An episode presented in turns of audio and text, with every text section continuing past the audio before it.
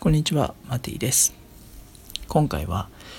すべては経験値という話です。すべては経験値、しんどいことがあった時、ちょっと過去を振り返ってもらうと分かりやすいと思うんですけど、思いがけない経験をして、ネガティブなことだったり、自分にそれはちょっと無理だなとか嫌だなっていう、やりたくない作業とか仕事とか、でもそれ乗り越えた今分かるのは、それが自分のスキルになって経験値になって能力になって強くなったっていう経験あると思うんですね。なので今もし辛いことがあれば、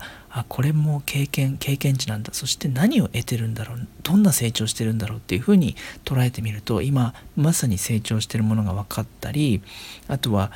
すぐにそれが分からなくても、きっとこういうふうな方向で良くなっていくんだろうなって思うことができると思います。全ては経験値と思って過ごしてみてください。